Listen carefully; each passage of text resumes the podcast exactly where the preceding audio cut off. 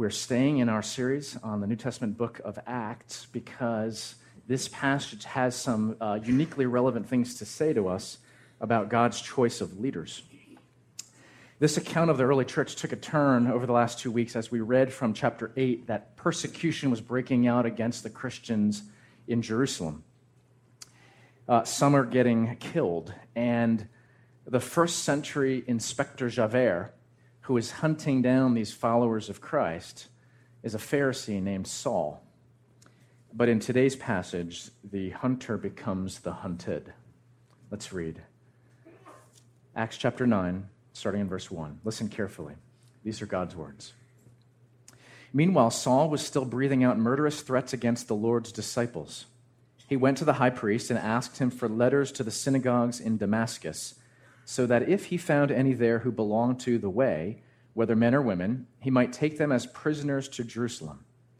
As he neared Damascus on his journey, suddenly a light from heaven flashed around him. He fell to the ground and heard a voice say to him, Saul, Saul, why do you persecute me? Who are you, Lord? Saul asked. I am Jesus, whom you are persecuting, he replied. Now get up and go into the city, and you will be told what you must do. The men traveling with Saul stood there speechless. They heard the sound, but did not see anyone. Saul got up from the ground, but when he opened his eyes, he could see nothing. So they led him by the hand into Damascus. For three days he was blind and did not eat or drink anything. In Damascus there was a disciple named Ananias. The Lord called to him in a vision Ananias. Yes, Lord, he answered. The Lord told him, Go to the house of Judas on Straight Street and ask for a man from Tarsus named Saul, for he is praying. In a vision, he has seen a man named Ananias come and place his hands on him to restore his sight. Lord, Ananias answered, I have heard many reports about this man and all the harm he has done to your saints in Jerusalem, and he has come here with authority from the chief priests to arrest all who call on your name. But the Lord said to Ananias, Go. This man is my chosen instrument to carry my name before the Gentiles and their kings and before the people of Israel.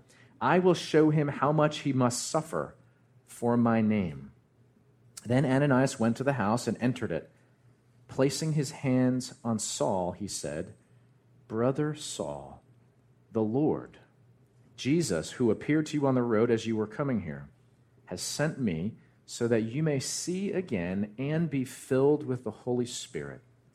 Immediately, something like scales fell from Saul's eyes, and he could see again. He got up and was baptized, and after taking some food, he regained his strength.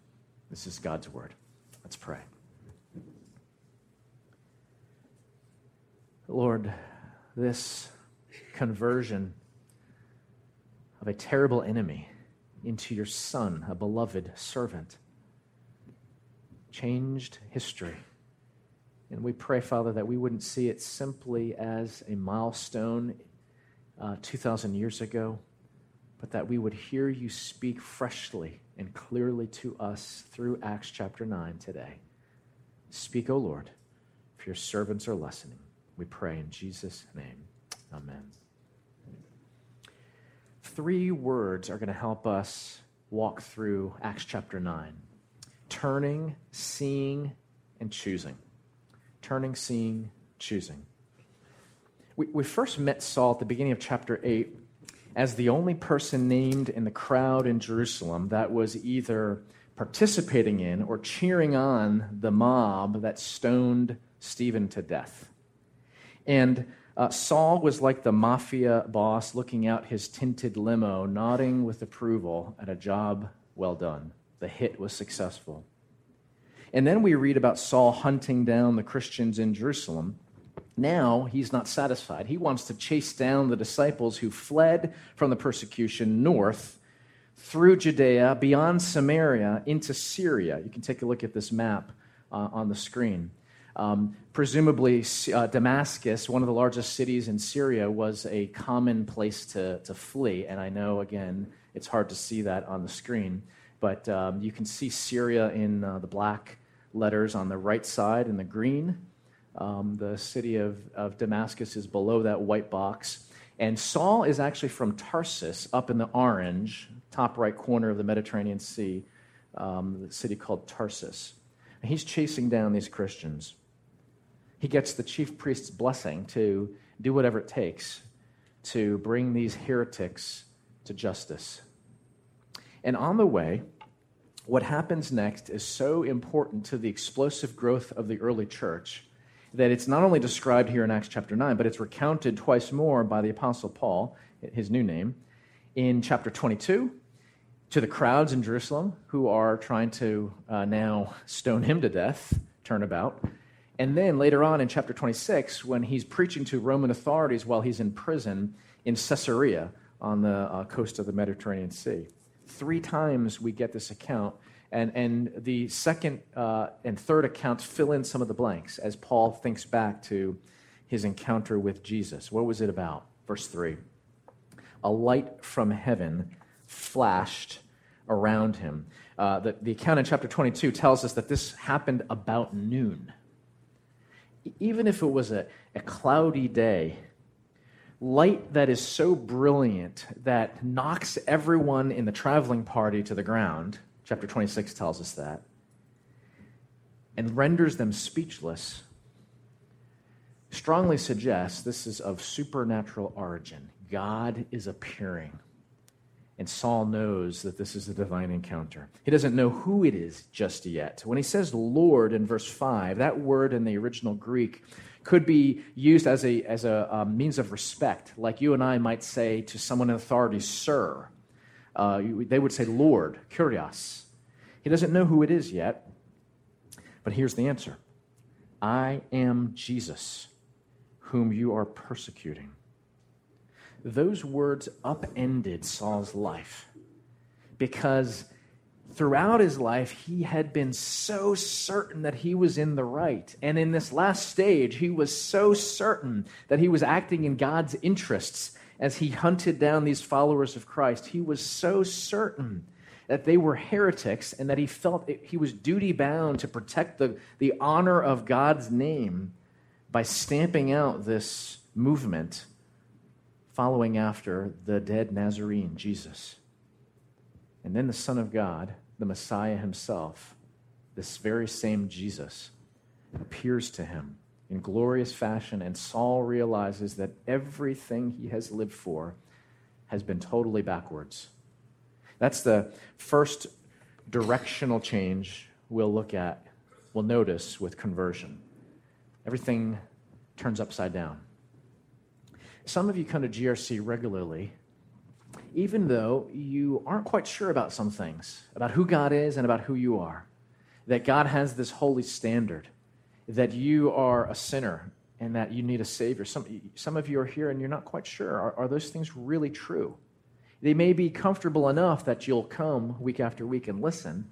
They may not be comfortable enough or convicting enough for you to stand upon those truths to define your life, let alone eternal life. And we're always glad you're here, exploring and wrestling with these things. But if and when you place your faith in Jesus Christ, if and when you become a Christian, it will not simply involve adding something incrementally to your life, like taking on a new sport or a hobby. You know, needing to figure out how something new now fits into your calendar amongst all the other competing priorities. It won't simply mean taking into account another perspective on how you should live.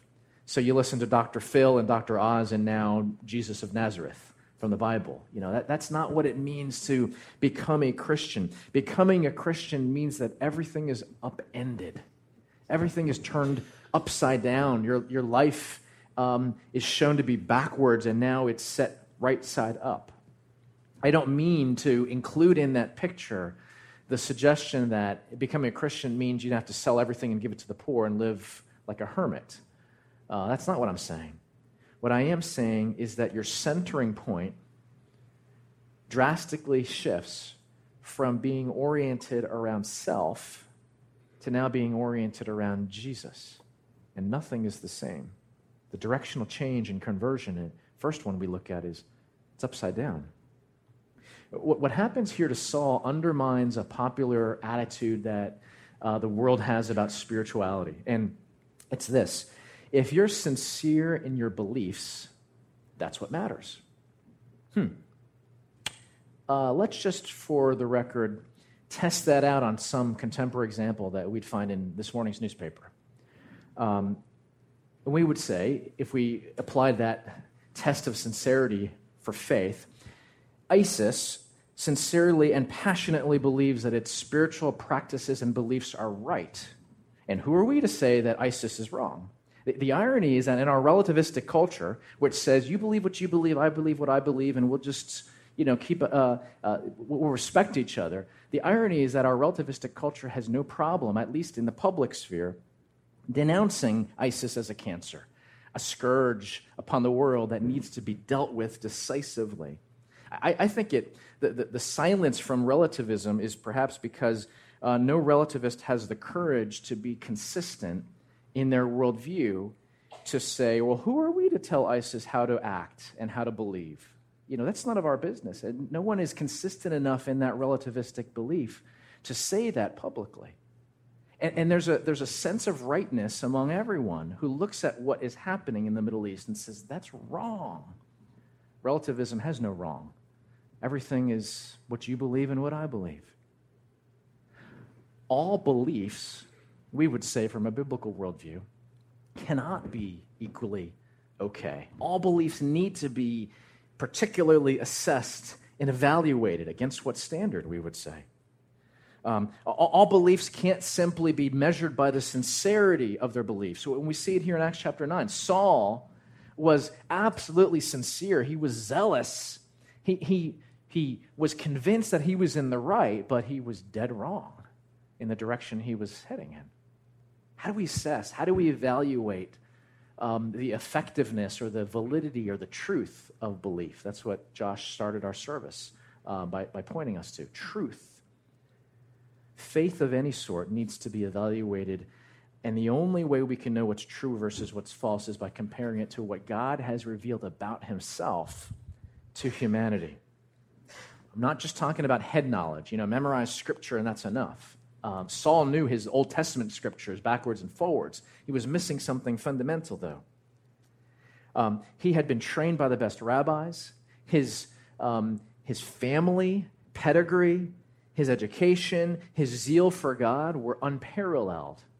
Later in the, the book of Philippians, he'll recount this, his spiritual resume, and he will say, without any arrogance, No one could touch me, but it was nothing.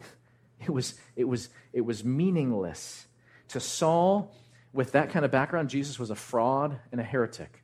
And when this Jesus appeared to him on the road to Damascus, Saul knew all the more powerfully, with truth behind him now, in the depths of his being, that this Jesus was Lord and Messiah and King.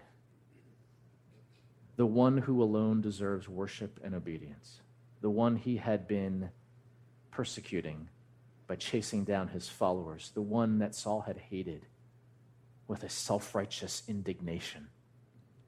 Conversion means that everything now starts with Jesus' perfect righteousness and no longer self's so called righteousness, something Saul's life so powerfully displayed, knowing he was right, heading in the wrong direction the first directional change of conversion is everything turns upside down. What you think is white is black. Because if you don't have the Spirit of Christ pointing you, centering you around Jesus, you're orienting, there, there is no true north. Your true north is actually south. Everything's backwards. Jesus then gives Saul a simple command, verse 6. Now get up.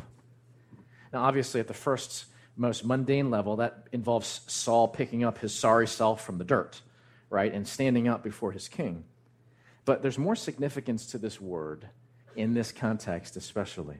It's the same word, get up or rise, that we find in um, John chapter 6, verse 38. And listen to the context of this word, it's underlined for you on the screen. For I've, uh, Jesus says, For I've come down from heaven not to do my will, but to do the will of him who sent me.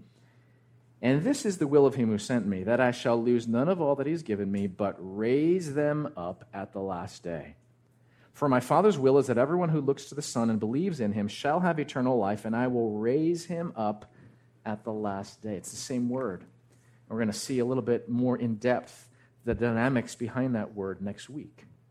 But Jesus is basically saying in John, and he's enacting in Acts chapter 9, this is the work that he came to do. What is that work? It's raising the dead. It's addressing lifelessness, spiritual deadness. It's um, transforming enemies of God, dead in transgressions, Ephesians 2, into not only friends of God, but sons and daughters, intimately united with Him. Jesus is applying resurrection power to Saul. And there's a little double entendre, I think, when he says, Get up. Or we might properly translate that rise. Rise from what? Rise from the deadness of your own self salvation plan. Rise from thinking that your goodness is the center of your righteousness when it is no righteousness at all. Rise and embrace all that I have in store for you. There's a second directional change involved with conversion, and it's turning around. The First one is upside down, the second one is turning around. Uh, jump ahead to verse 17 in our text. Ananias uh, says, Brother Saul, as he enters this house where he knows from the vision Saul is waiting for him.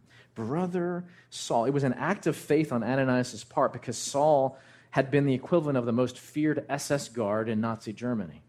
He was the one you avoided at all costs. He was the one whose name you feared if you were a Christian in, um, in that day and age. Ananias was afraid to come near this guy, but my guess is that one look at Saul revealed a completely transformed man who had turned around. Humbled by his encounter with Jesus on the Damascus Road, then living in uh, blindness for three days, unable to even eat or drink. We're not, we're not sure if he was unable or if he chose not to, but he lost his appetite. And uh, likely prayerfully looking to Jesus for his new life's mission. He had turned around. Beginning of Acts, Peter had preached his first sermon at Pentecost to the crowd in Jerusalem, and they said, What shall we do? And Peter simply says, Repent and believe. Those two words comprise conversion. That's what Peter said be converted. Uh, and, and that directional orientation has um, two dynamics, okay? Um, it's about turning with two dimensions. Repentance is turning away from, away from what? Away from sin. And belief is turning towards Jesus. Repentance is turning away from death, and belief is turning toward life. The second directional change in conversion is turning around and seeing I was heading in this direction, but it was for my destruction. And I see that. And now I need to do a, an about face. Uh, you know, 180 degree turn is, uh, we, we call it an about face, right? Military uh, soldiers use that, about face. But, but there's something rich about that term versus 180 degrees that is more mathematic. Saul needed to, instead of facing or opposing Jesus as his, his opponent, his enemy, he needed to turn around his face and work with Jesus to face, to reach all of those who are still blind to the gospel of Jesus Christ. That's where we go, secondly, from turning to seeing.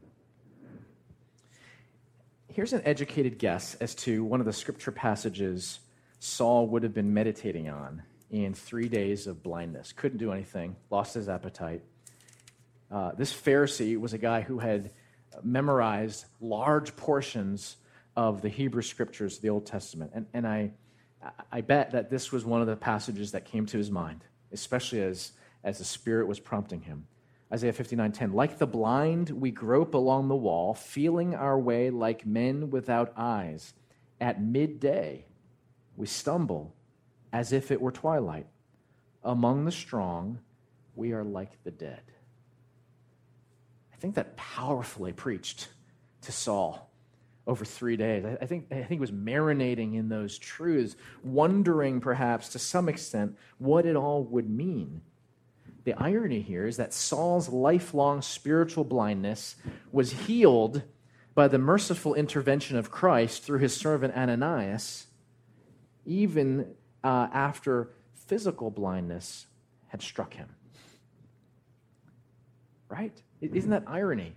Um, uh, Jesus, not, not through Ananias, Jesus mercifully intervenes and shows himself to uh, Saul, um, healing his spiritual blindness. And immediately he's struck by physical blindness that awaits the intervention of another servant. Maybe Jesus knew that Saul needed to be in the dark for three days to fully grasp how blind he had been. Saul, do you realize everything, everything about your direction was wrong? Everything you had conceived about sin and salvation and God and his full revelation in Jesus was wrong. Saul, do you, do you realize that? Um, I think it took Saul far more than three days. The three days in the dark was the beginning. And, and by the time Ananias showed up, Saul may have seen his three days in darkness as a, as a powerful way of identifying with his Savior who spent three days in the darkness of the tomb in death. The reality is that, as marvelously as it worked out in Saul's life, none of us would ever make that trade, giving up our spiritual blindness and accepting physical blindness. I don't say that because we would be only afraid of not seeing physically. I say that because none of us could ever notice and admit, let alone address, our spiritual blindness. When we're spiritual spiritually blind, we just think everyone else can't see and that we have perfect eyesight. It requires life giving, resurrection power to be poured out on spiritual blindness for you to even begin to see. My goodness, white was black, light was dark, north was south, in order to begin to see that uh, I was living an upside down, wrong direction kind of life. And only then, after resurrection power was applied, could Paul later say in Philippians chapter 3, I think he was thinking about this. I want to know Christ and the power of his resurrection and the fellowship of sharing in his sufferings, becoming like him in his death three days in darkness, and so somehow to attain to the resurrection of the dead. Darkness always shies away from the light, just like roaches scurry away from the light. I, will never forget staying over in a summer weekend at my cousin's house in uh, Queens. Um, and this suburban boy was shocked at um, this sport that occurred late at night when my cousin um, armed us with rolled up magazines and went into the dark kitchen and said, Ready? Some of you know what's coming. And he flipped on the light and went on a murderous rampage. And this suburban boy had seen nothing like it. And, uh, you know, uh, now, now I appreciate hunting, but back then, even a roach, I, I was appalled. Um, roaches long for the, the darkness, and as soon as the light comes, they're gone in fear, right? light and darkness, blindness and sight are metaphors that are consistently used in Scripture to talk about salvation. And in Saul's life, it's profoundly illustrated. Uh, Paul will also later write in 2 Corinthians chapter 4, verse 4, the God of this age has blinded the minds of unbelievers so that they cannot see the light of the gospel of the glory of Christ, who is the image of God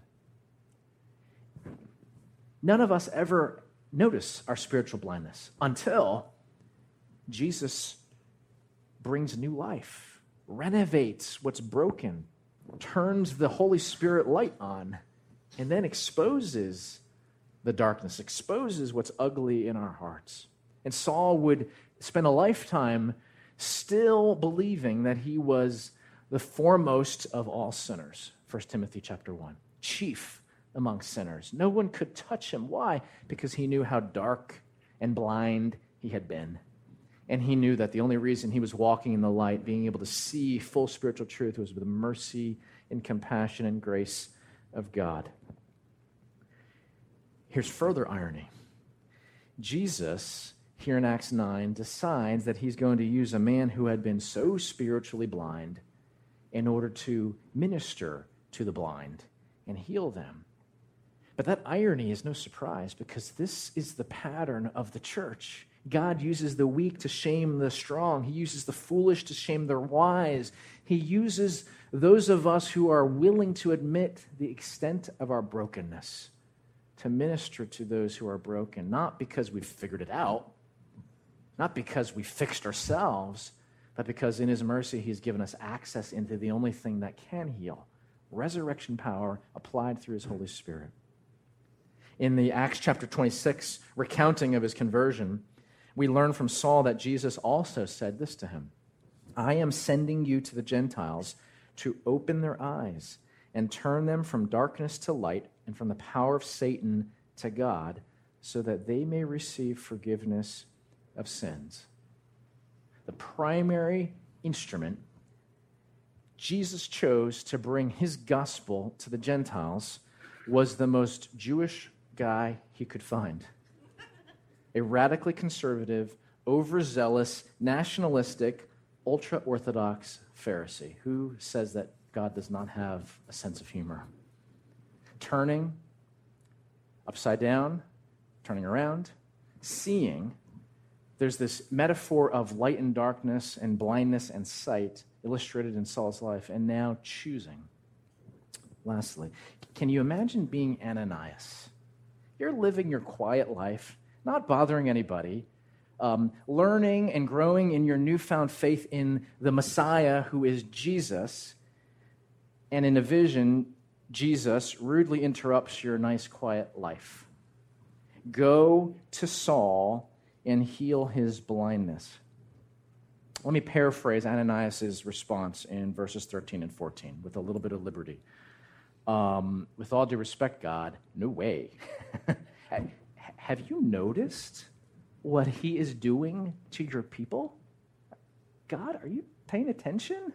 No way. No way. Dialogue, though, is not on God's agenda in this conversation. His answer to Ananias in verse 15 is simply, Go. This man is my chosen instrument. That's it. Saul's missionary ministry will shape the course of Western civilization and arguably global Christianity today. When God chooses his instruments, he goes way against the grain. I mean, look at the front row center. Could you ever have thought this would be the next crop of leaders in Christ Church? God goes way against the grain. Think about the foundation Jesus set with the, the selection of his original 12 apostles. Okay? Uh, listen to this imaginative document. It's a, uh, a letter to Jesus, son of Joseph, at the woodcrafter's carpenter shop, Nazareth, from Jordan Management Consultants in Jerusalem. Uh, you'll, you'll, see some uh, in the next slide, but uh, not there yet. Thank you for submitting the resumes of the 12 men you have picked for management positions in your new organization. Each of them has been evaluated through a battery of tests and personal interviews with our psychologist.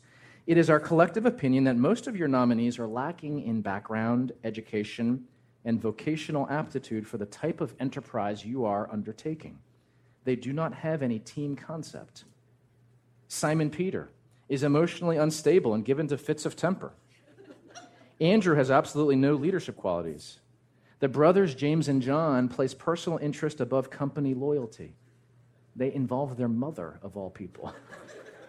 Thomas demonstrates, doubting Thomas, demonstrates a questioning attitude that may undermine morale. Matthew has been blacklisted by the Greater Jerusalem Better Business Bureau. Matthew, the tax collector. James, son of Alphaeus, and Thaddeus have radical leanings and each registered a high score on the manic depressive scale. One of the candidates, however, shows great potential.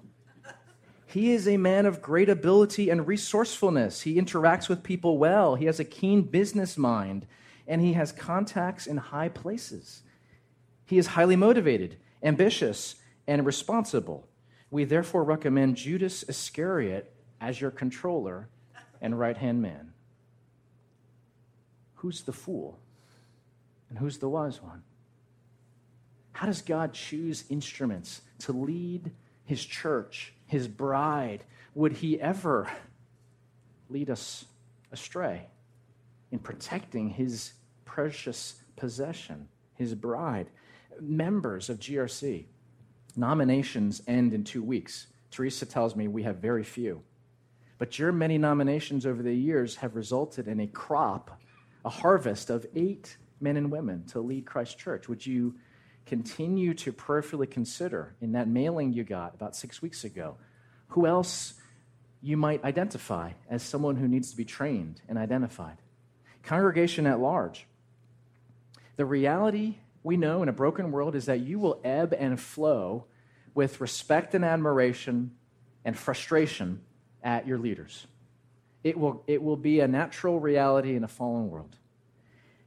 As you ebb and flow, the pattern of God's choosing of instruments, unlikely as we are, to use, be used by Him effectively, it means that you should be impressed and you should value, and this should calibrate your hearts and minds, not according to worldly wisdom or strength, not impressive intellects, not sharp business decisions that would be applauded by the best practices in your industry, but instead you should be shaped by your thinking and your heart should be calibrated according to weakness and humility, which accesses Holy Spirit power. Remember that quote I've shared from the very beginning of the Acts series you cannot be full of the Holy Spirit so long as you are full of yourself.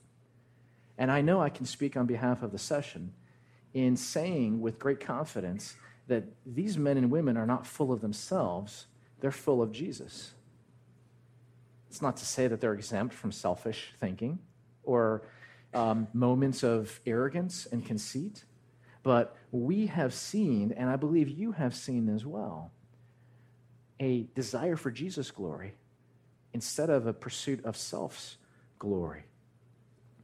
And you should be shaped by and calibrated according to a measure of prayerful dependence upon God, who alone accomplishes anything eternally significant.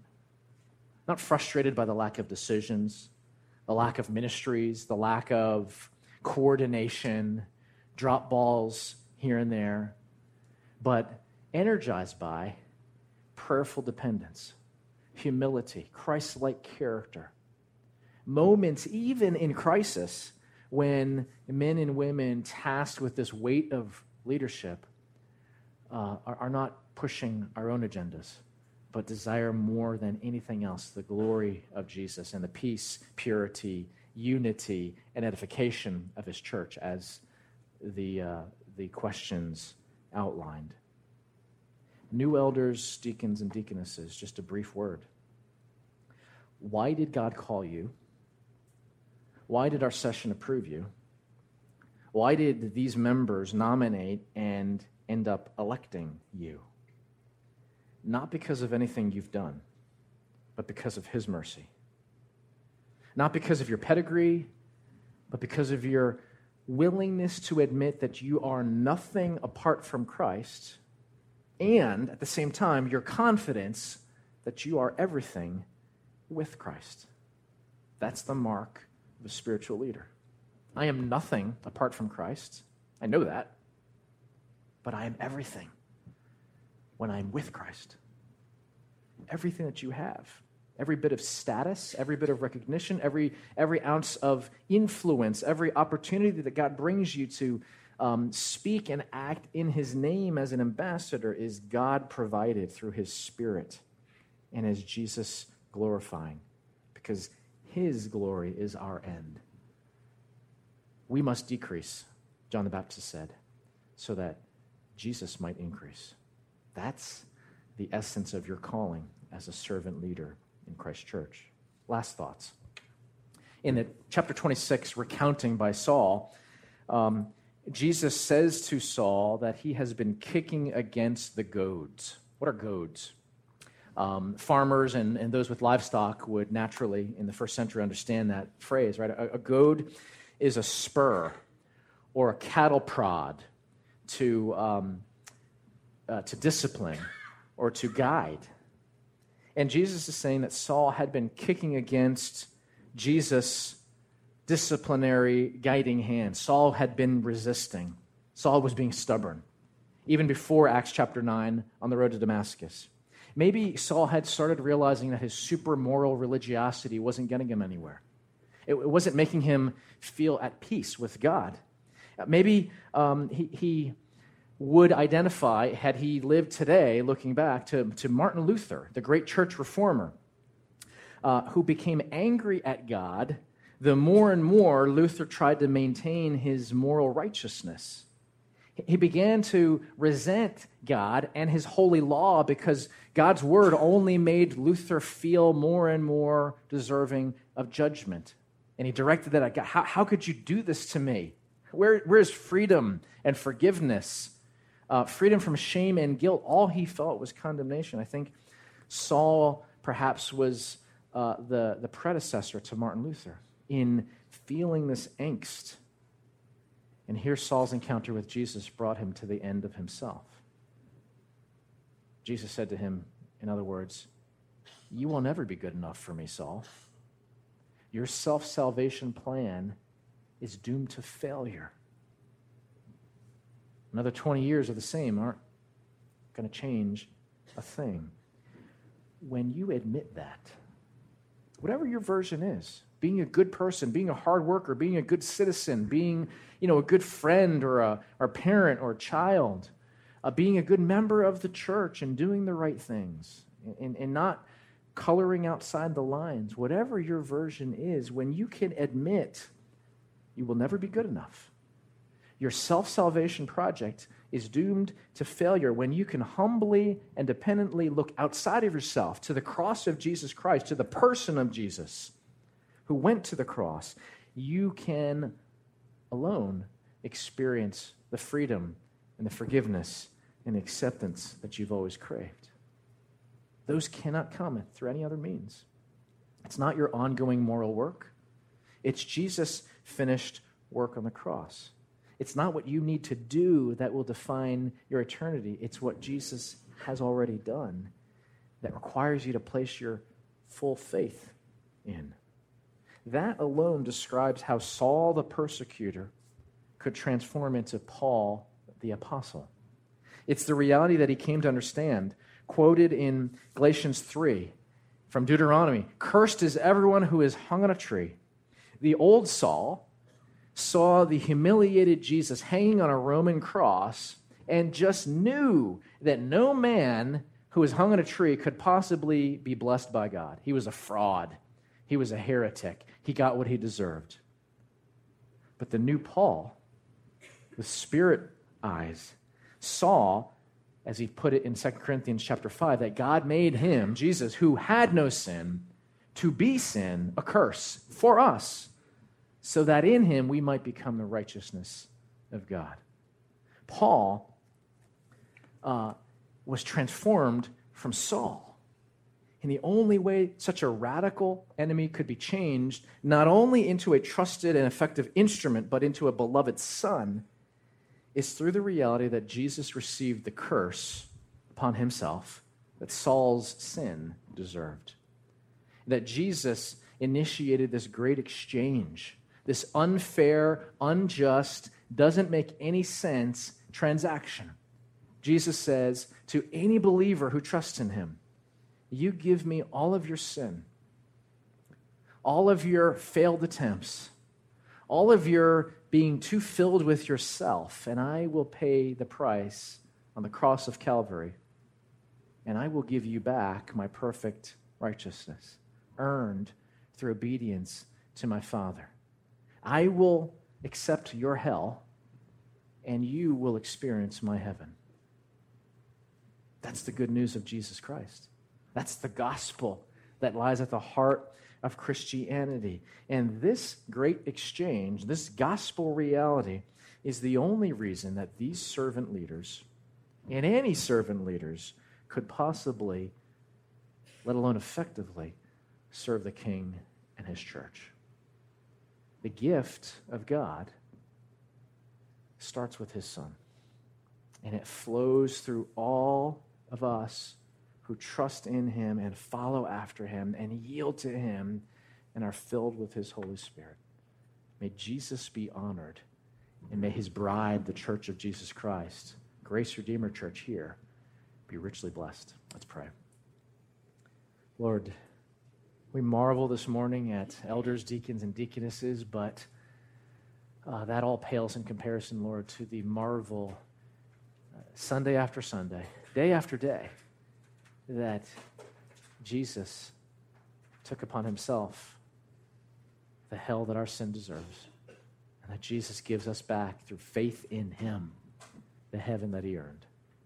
We rest in that best of news, that gospel, for the glory of Jesus and the good of his bride, the church, us. And we pray this in Jesus' name. Amen.